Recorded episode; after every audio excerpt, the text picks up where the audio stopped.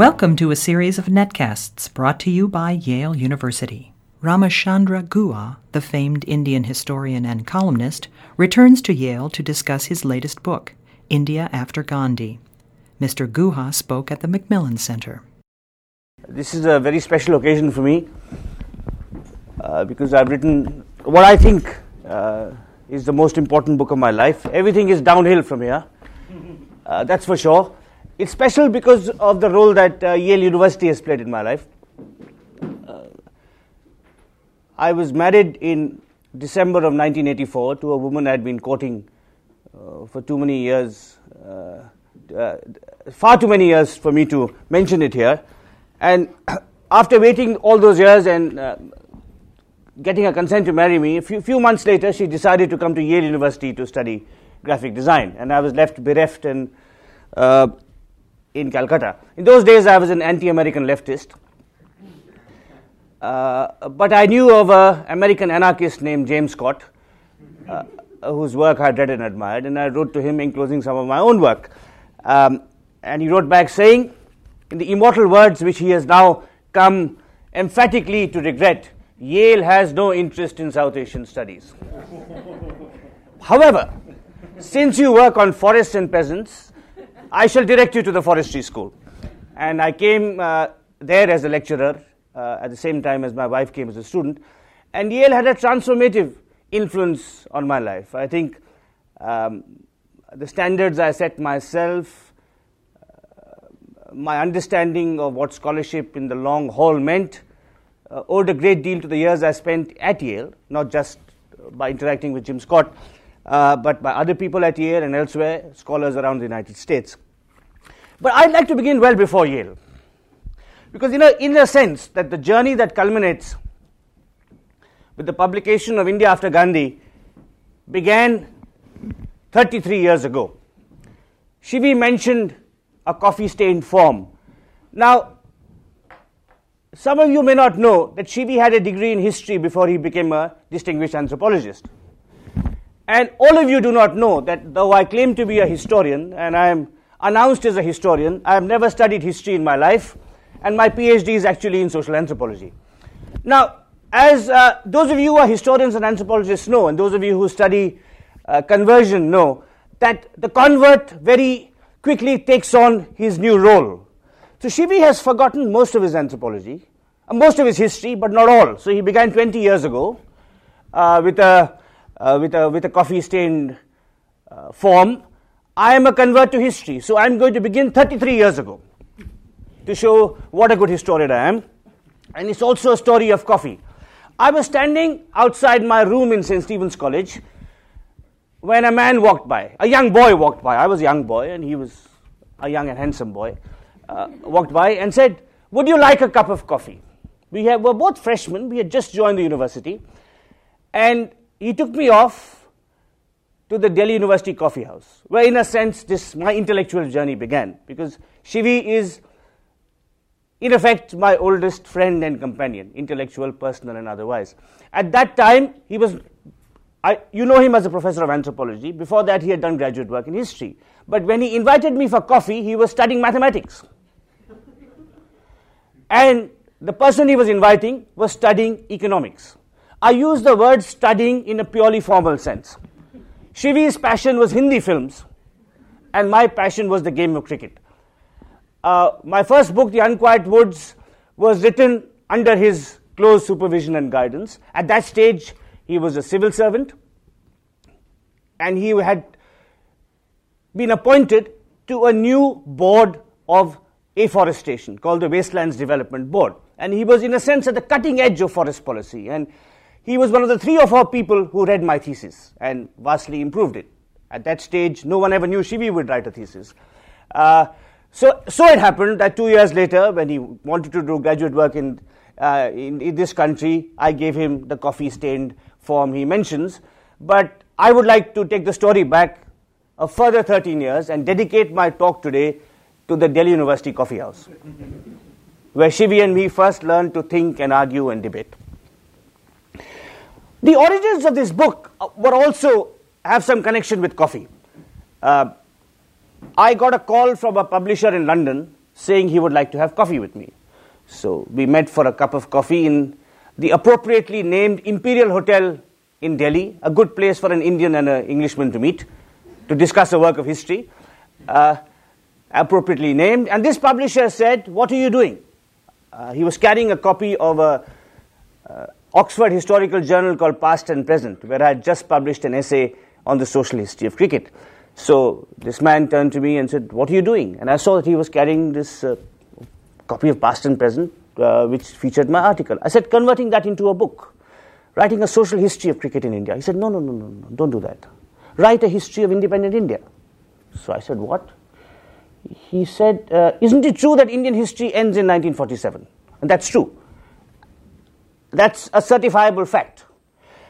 At the precise moment that the clock struck midnight and the British left and the two, two new nations of India and Pakistan were born, at that precise moment, history ended and anthropology began.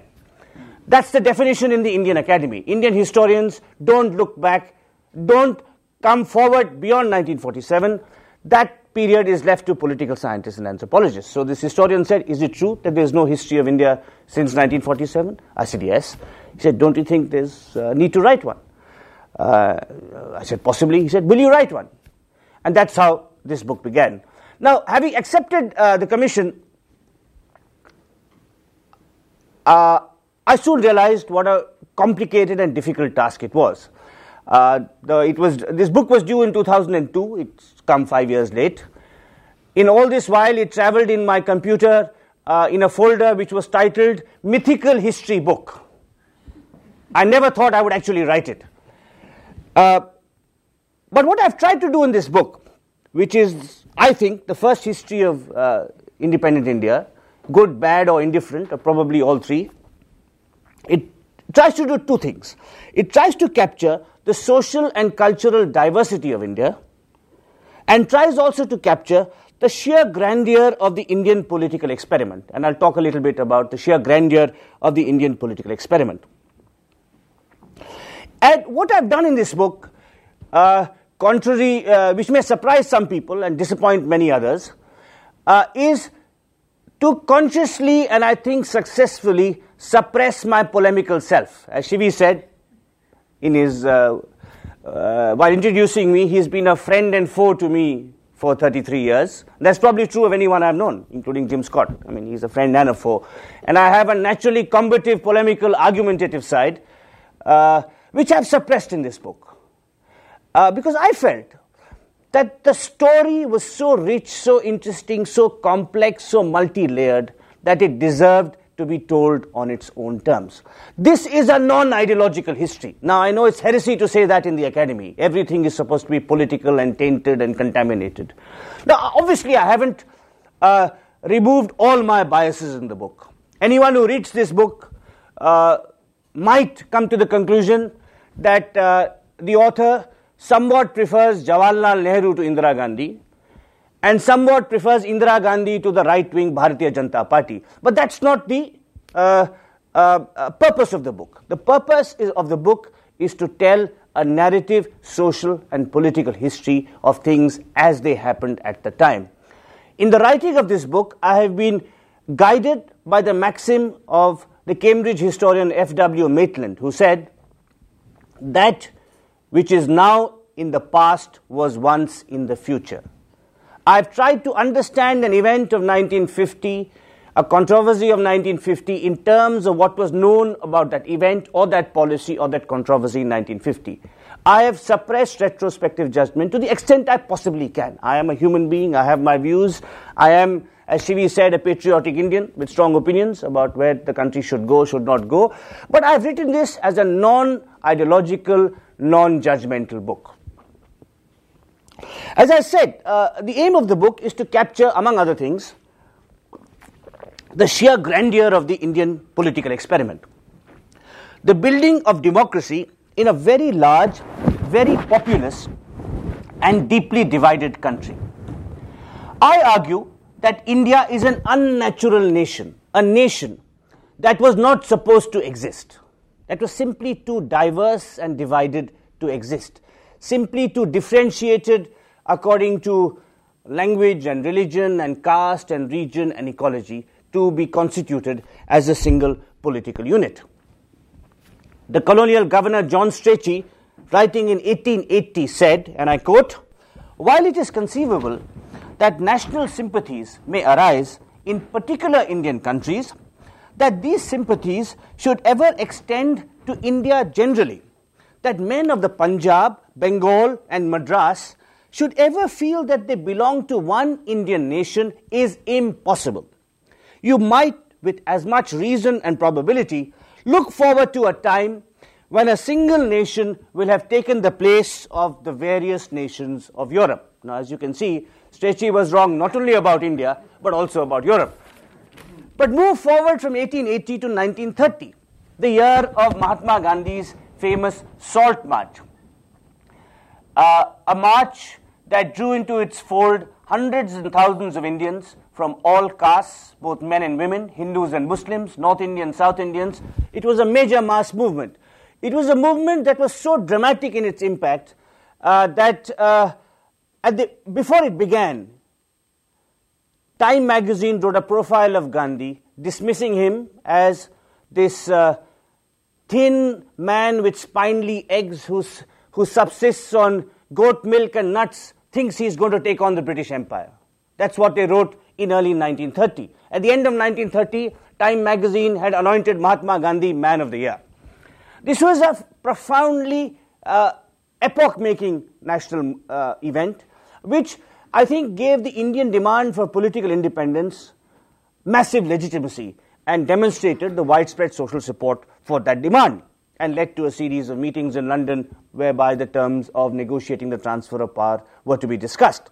Now, following Gandhi's movement in 1930, Winston Churchill, then an opposition MP, made a series of speeches up and down England polemicizing against the granting of freedom to Indians. As Churchill said, I quote, if the British leave India, an army of white janissaries officered, if necessary, from Germany, will be hired to secure the armed ascendancy of the Hindus.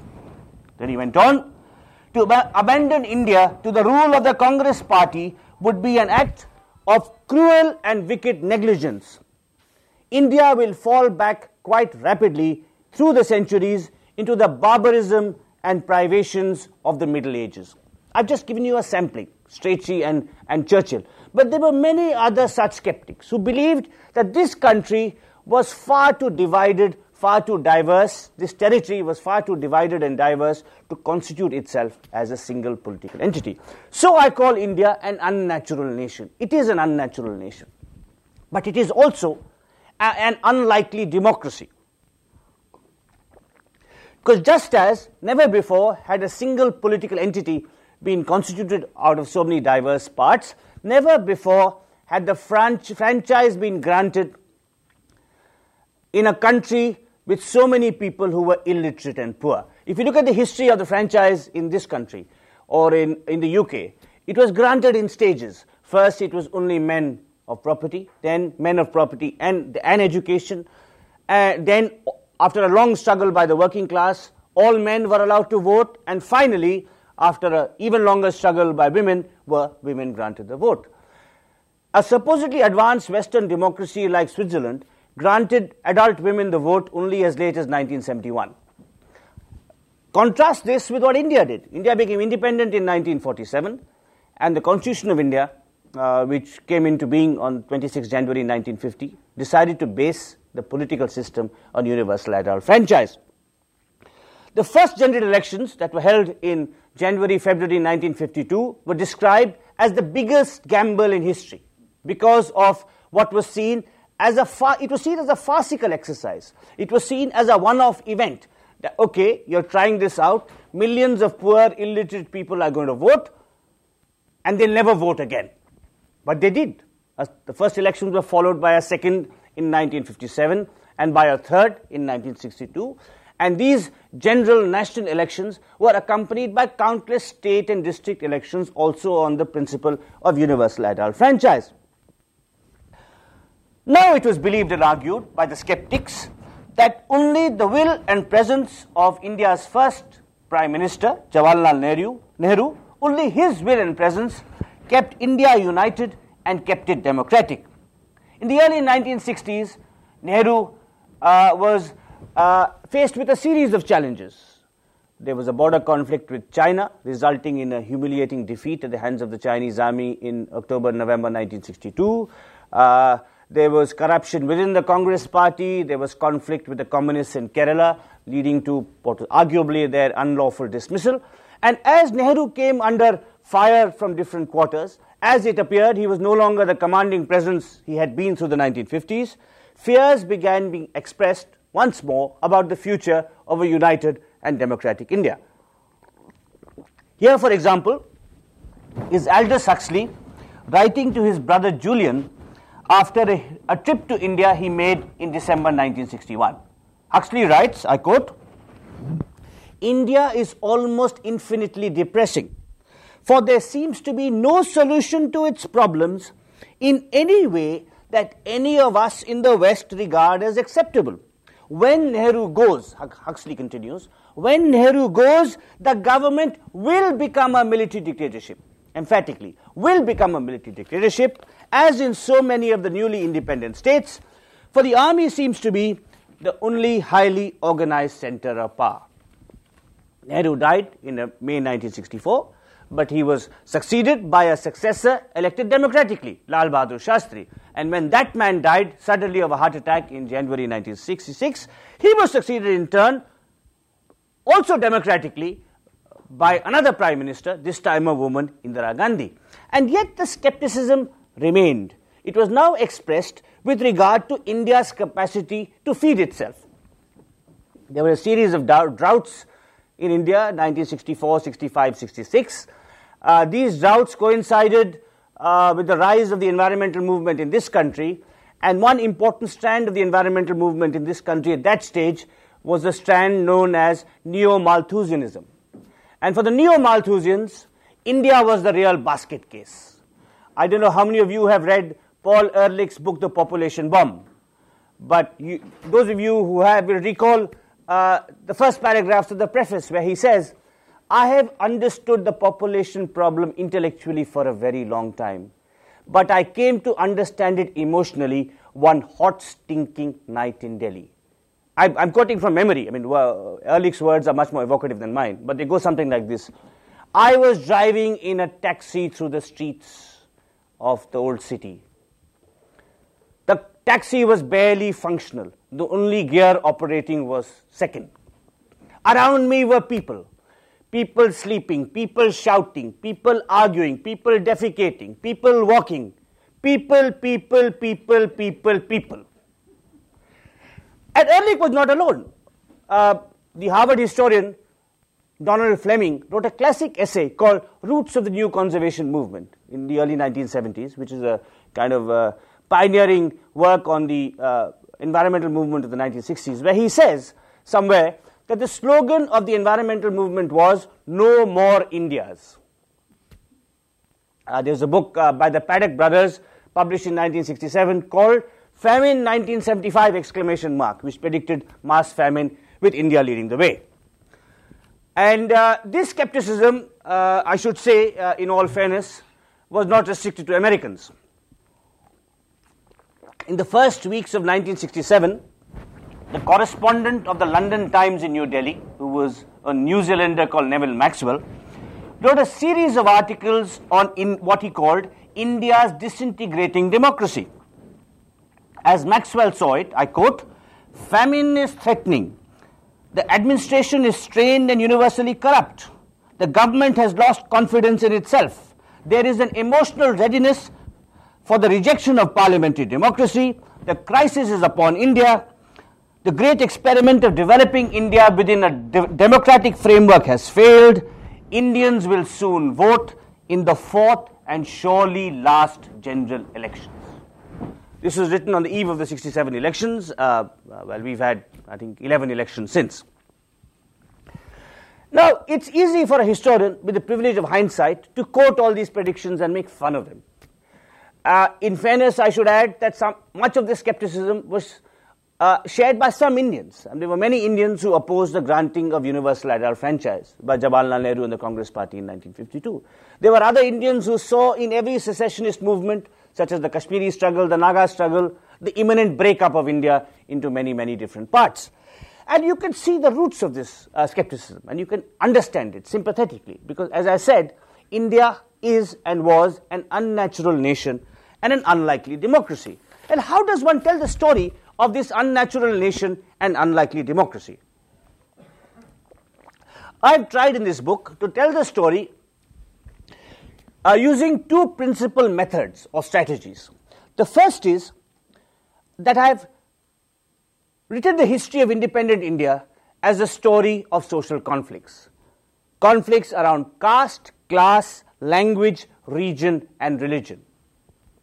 Back in the early 90s, when I was more of an anthropologist and less of a historian, I was living in New Delhi uh, and I used to go to work through a road uh, which is really signals the exercise of state power. You know, it's the grand avenue which is known as Kingsway, which culminated in the Viceregal Lodge. It's now renamed Rajpath, which means effectively uh, the road of state.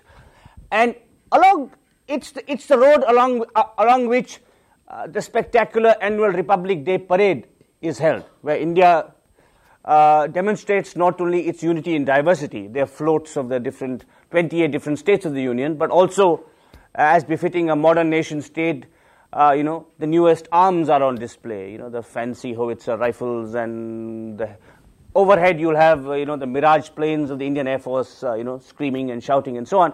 And along this road, for most of the year, there used to be tents. The tents were not allowed for the month before Republic Day. But otherwise, there were these tents of protesters carrying different placards. So one tent might have a placard saying, We are from this steel plant and we have been retrenched, we demand our jobs back. You go a little further down, there'll be a tent saying, We speak the language Konkani and we demand that Konkani be included in the eighth schedule of the Indian Constitution, which allows the state to subsidize the teaching and publishing of their language. There'd be a third tent in which there'd be tribals from the Narmada Valley threatened with displacement by a large dam, saying that this dam should not be built.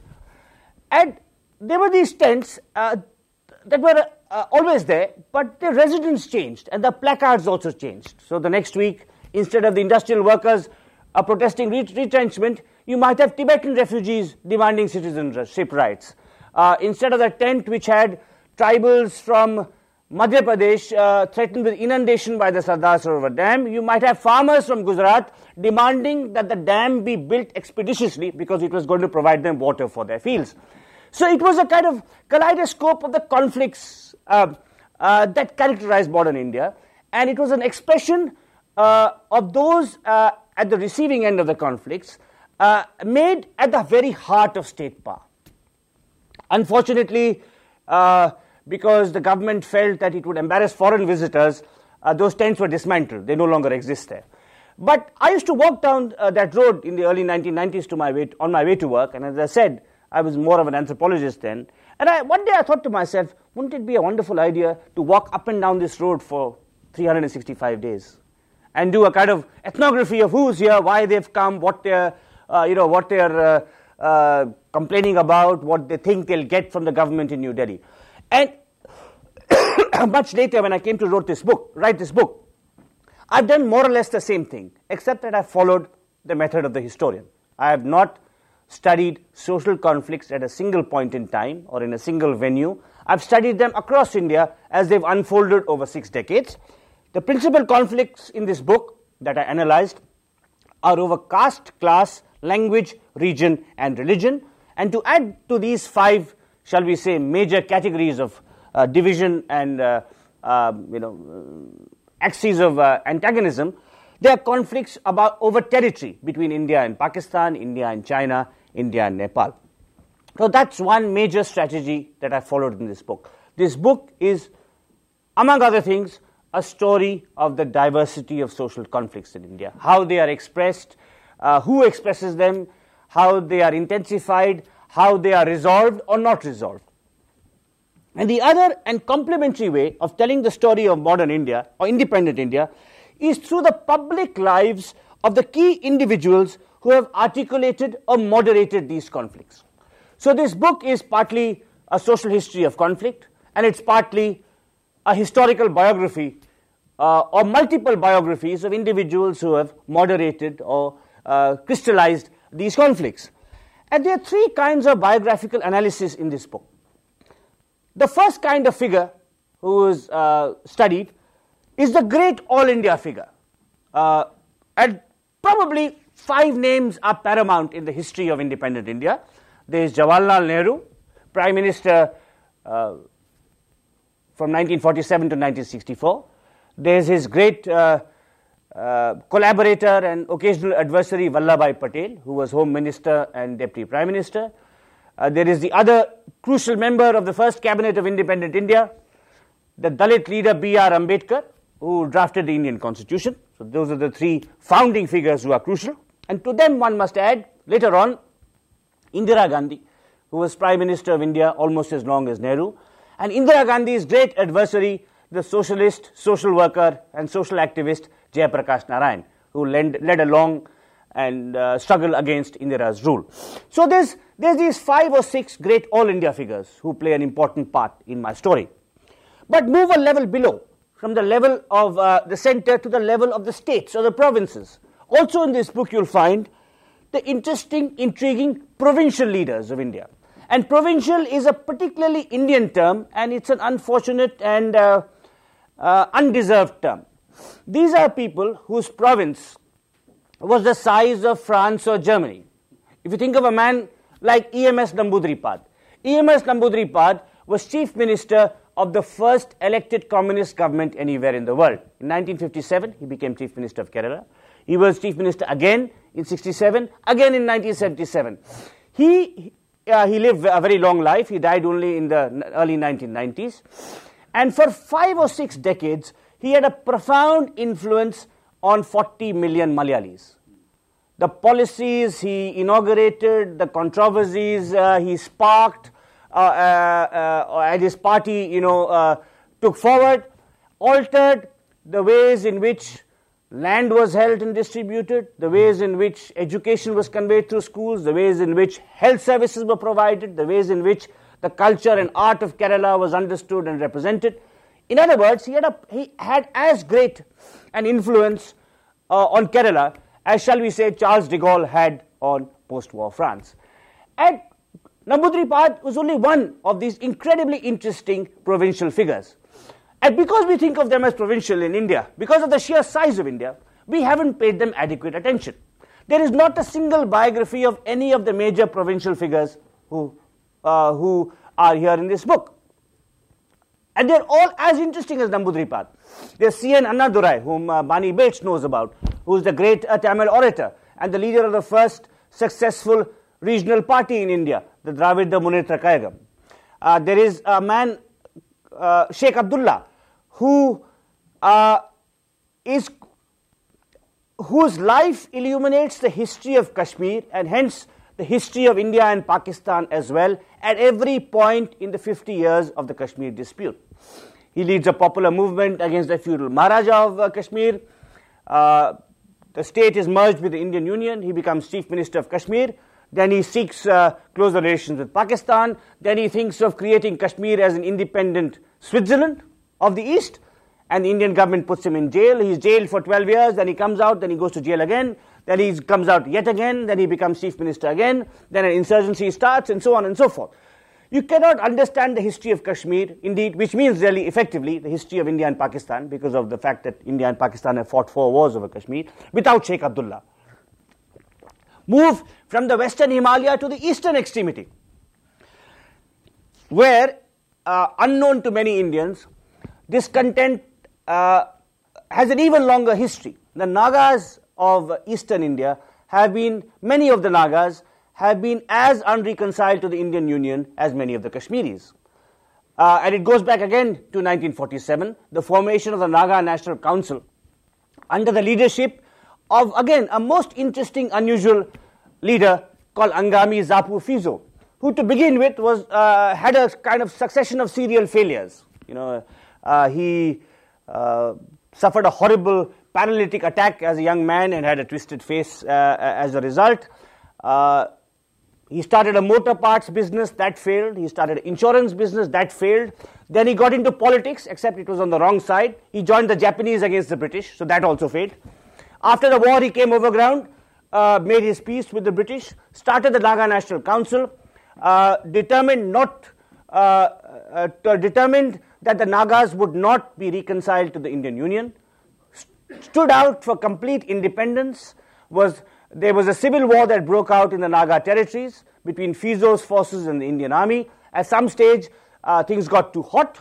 Phizo fled across uh, the border into what was then East Pakistan, what is, uh, and uh, what is now Bangladesh. Spent eight or nine years there, directing, uh, you know, uh, the insurgency through remote control.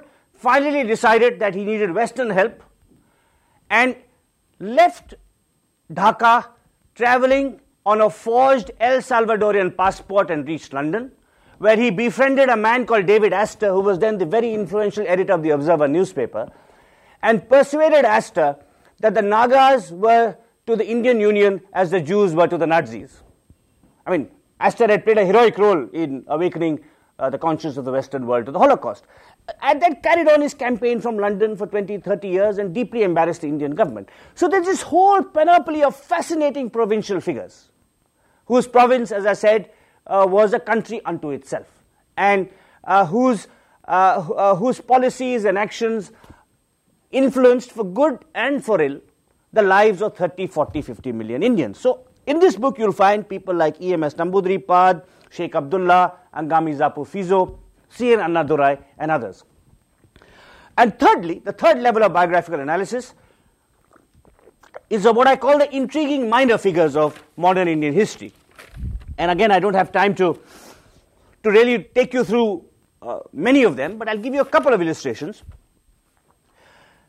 One is a man called Potti Sriramulu. Uh, he was uh, like, you know, he was one of hundreds of thousands of Gandhian social workers. He'd been in the freedom struggle, he'd gone to jail, he came out of jail, he started an ashram. After independence, he decided to take up the cause of the Andhra speaking people of the Madras presidency and join their movement for a separate state of Telugu speakers. Now, this demand was resisted by the central government because India had just been divided on the basis of religion. In Pakistan, had been created to carve out a Muslim homeland, and there was a fear that if the demand to uh, create a Telugu speaking state was granted, this would lead to a kind of domino effect, and the Marathis and the Kannadigas and the Odiyas would have owned their own states, and India would balkanize further. Al Sriramulu was a determined man. He went on fast. And when he was six weeks into his fast, Jawaharlal Nehru, Prime Minister of India, wrote a letter to C. Rajagopalachari, who was Chief Minister of Madras Province, out of which the Telugu speakers wanted a part. Nehru writes to Rajagopalachari saying, I am told there is some kind of fast going on in the Andhra country. I propose to do nothing about it. Well, a week later, Sriramulu died and all hell broke loose. There was massive protest all across the Andhra country.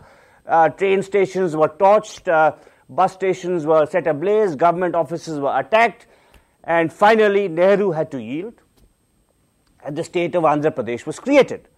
As soon as the state of Andhra Pradesh was created, as he had feared, the Kannadigas got together and said, We want our own state. The Marathis got together and said, We want our own state. And they were massive. In a, in a sense, the linguistic states movement uh, was probably the most, uh, you know, in terms of the numbers of people who participated, was probably the most uh, popular social movement in independent India. So all these different linguistic groups started clamoring for their own political space. Uh, finally, a states reorganization commission was uh, created in 1956, which mandated the redrawing of India on linguistic lines. And so I say in my book, half facetiously, that uh, if Jawaharlal Nehru was the maker of modern India, Potti Sriramulu was its marketer, the man who drew the map of modern India. So there are these intriguing minor figures. Uh, you know, they are opposition leaders, radicals, sometimes civil servants. One of the heroes of my book is the man who designed the first elections, Sukumar Sen. As I said, uh, the Indian constitution was drafted in, uh, uh was formal, form, formalized uh, in January 1950, and Nehru, being a Democrat and an impatient Democrat, wanted elections immediately. So he told Sukumar Sen, who was chief election commissioner, that he wanted elections in six months. Well, Sukumar Sen did some calculations, and his calculations were more precise than Nehru's because Sukumar Sen had a gold medal in mathematics from Imperial College London. So he worked out the mechanics. Um, 300 million people, electorate of 180 million, um, 120 million can't read and write. Where, uh, how many uh, uh, millions uh, of uh, ballot boxes do you need? Uh, how, how, many reams of paper, tons of paper for you know, uh, as an electoral register? How do you space out the different uh, booths? Uh, how do you design symbols for illiterate people? You know, the idea of symbols was uh, uh, the, the, inspiration of Sukumar Sen because most, since most Indians couldn't read, they could vote for an elephant or a hand or uh, whatever their party was identified with. So he took 18 months to get the election into place, but it was a supremely successful election and laid the groundwork for all later elections. And I think uh, this is a thing Indians especially like to boast about their elections. Uh, after Florida in 2000, I think we are entitled to claim that Indian elections since 1952 have generally been more reliable, free, and fair than elections in supposedly more advanced countries in the world. But we forget about Sukumar Sen, who, in a sense, is uh, was the real architect and designer of the highly complex electoral machinery that sustains democratic India. So he is one of the minor figures who is there uh, in my book. So that's what I've tried to do. I've tried to tell uh, the story of modern India uh, through uh, an analysis of the unfolding of social conflicts and through biographical portraits of individuals who represented, articulated, moderated, intensified these conflicts in different kinds of ways. Every book, every research project, as many of you in this room know, is a process of learning and a process of unlearning. You learn some new things, uh, you forget some old things. What have I learned while writing this book? I'm going to end by sharing uh, what are probably the three or four principal lessons that have come to me in the many years I've been working on this book. The first lesson uh, that Shivi mentioned uh, is that uh, the real success of independent India lies in the domain of politics, not economics.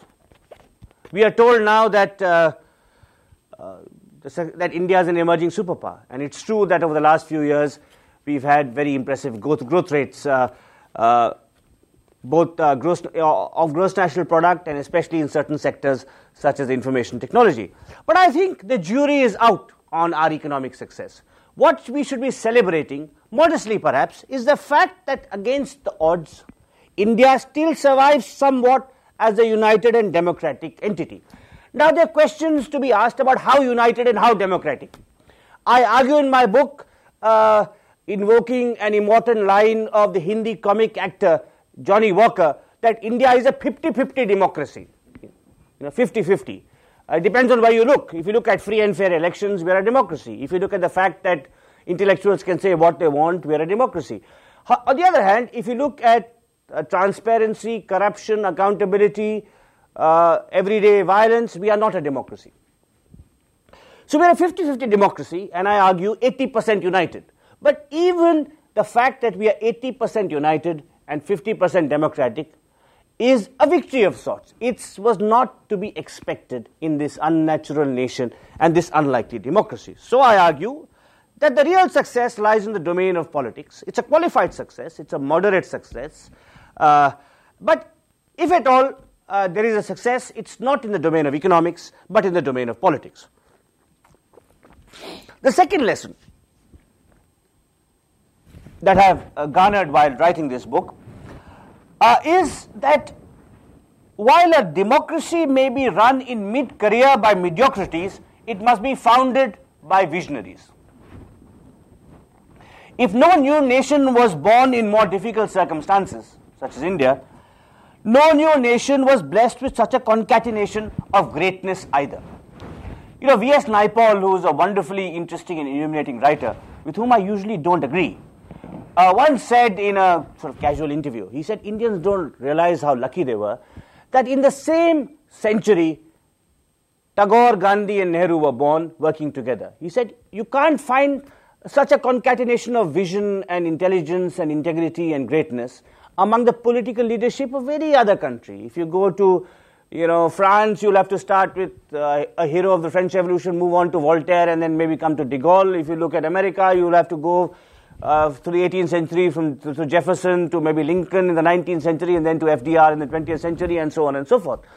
Now, I think that's a very interesting and perceptive comment, except that those, to those three, Tagore, Gandhi, and Nehru, I would add a fourth, B.R. Ambedkar also a contemporary. And I would add some others too, people like Patel, Rajagopalachari, Kamala Devi Chattopadhyay, and many, many others. So India was fortunate in being blessed with a remarkable first generation of founding fathers and mothers. Now, Indians complain about politicians now, and with good reason. In fact, it's a surprise. One, it, some reviewers of this book have commented uh, that this is a salute, among other things, this book is a salute to that discredited class, the Indian politician. It is, but not the Indian politician of today, the Indian politician who nurtured and built the foundations of a united and democratic India. But in uh, uh, you know, uh, considering the sorry state of Indian political leadership today, Indians should probably look comparatively and they might take comfort in the progress of democracies in the rest of the world. So, for example, I conclude that the distance between Jawaharlal Nehru and Sonia Gandhi, who heads his Congress party now, or between B.R. Ambedkar and a Dalit leader today, the distance, great though it undeniably is, is no more and no less than the distance, say, between Thomas Jefferson and George W. Bush. so that's lesson number two.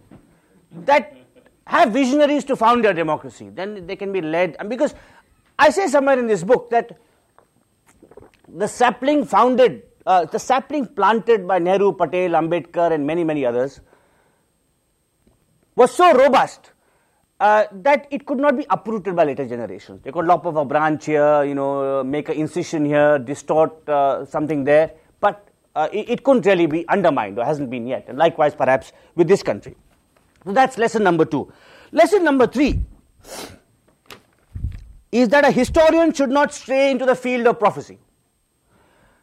Now, uh, looking at, I've had great fun in this book quoting all these guys who went wrong.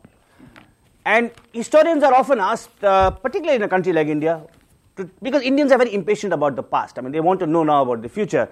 And uh, it would be a profit, profitable change of profession for me, particularly in India, if I was to become an astrologer. Uh, but I rather fear that all my predictions will come wrong. Um, and particularly in the context of writing this book, if I see how, I mean, Churchill is, it's easy to mock Churchill because Churchill was always wrong about India. But someone like Aldous Huxley, who was deeply sympathetic to Indian aspirations, or Indian writers themselves, who were so profoundly wrong about X and Y and Z, um, what it tells me is that I, a, the historian should view with proper skepticism the current wave of prophecies, which are not about India descending into anarchy and uh, uh, uh, and famine, but about India's imminent rise to greatness, India's arrival as the Asian superpower of this century. I believe that these predictions are likely to be falsified too. Um, uh, that there are some very real challenges facing India today, despite the rising economic growth, and these challenges include religious extremism on the right, revolutionary Marxism on the left, the corrupt corruption and corrosion of the political center, and the growing divide between rich and poor. And it seems to be that, contrary to what was predicted in the past, India was not going down the, into the tube. India was not going down the tube then, and India is not going to take its place on the high table now. And if I was to offer a prediction, it would be this India will merely muddle along in the middle as it has always done. Professor T.N. Srinivasan will probably give the India of the 1970s a B minus. I think he'll give the India of the 2020s a B or a B plus at best. It will muddle along in the middle as it has always done.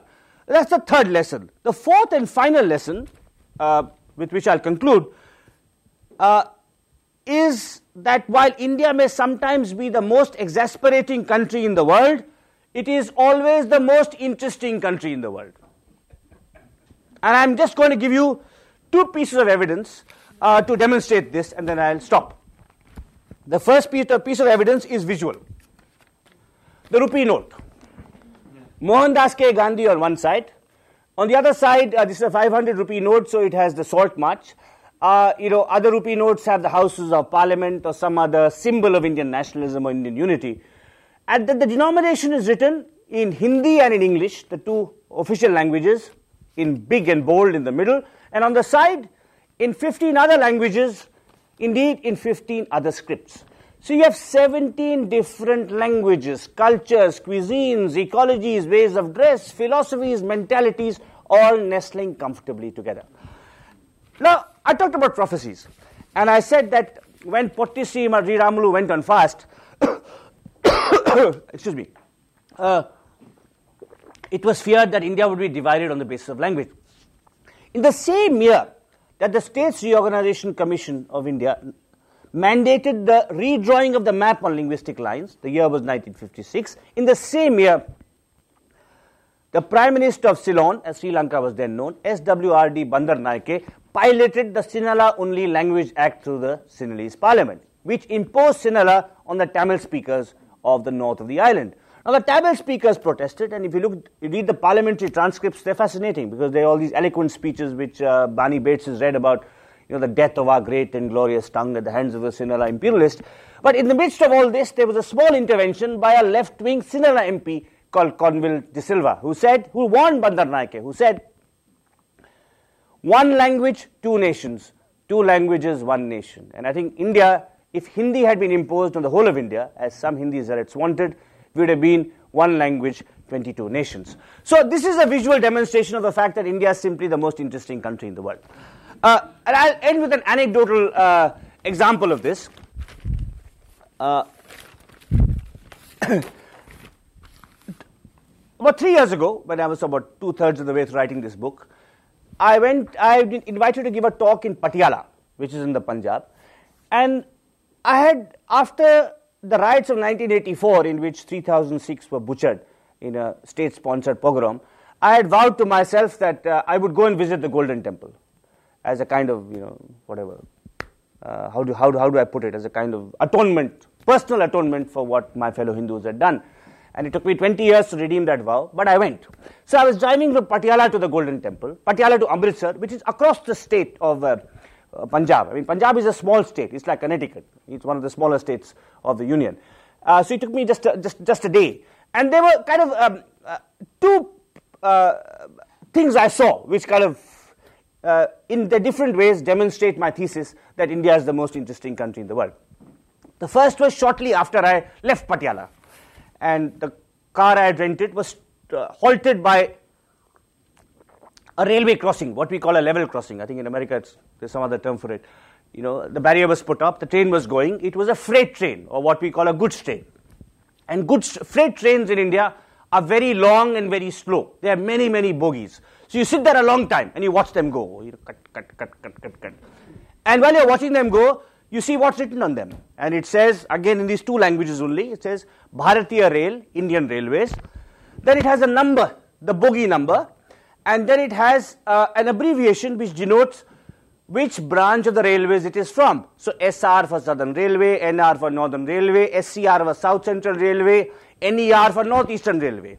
And I was watching this goods train go by, and it had about 60 or 70 bogies, as all these trains do. And to my fascination, I looked, I was looking at the numbers and, and the symbols. And there was SR 2341, next to NR 1398, then next to SCR 4946, and so on. These bogies are supposed to belong to each individual regional branch of the railways. But somewhere in their varied journeys, they'd all got messed up. that was the first demonstration of what a fascinating country I live in. Uh, well, anyway, I went a little further on on the drive, and I started dozing, and then I got up, and um, I looked around, and uh, I saw we were passing through a town, and the signs proclaimed that it was a town called Khanna. Now, Khanna is a, a very important surname in the Punjab. Uh, it comes from this village Khanna, and it's a it's a, it's a mandi, it's a grain market. It's an important grain market in the Punjab, which, as you know, is uh, the wheat and rice bowl of India. So I started looking around. You know, it's, it's an important place, it's, it's an important grain market.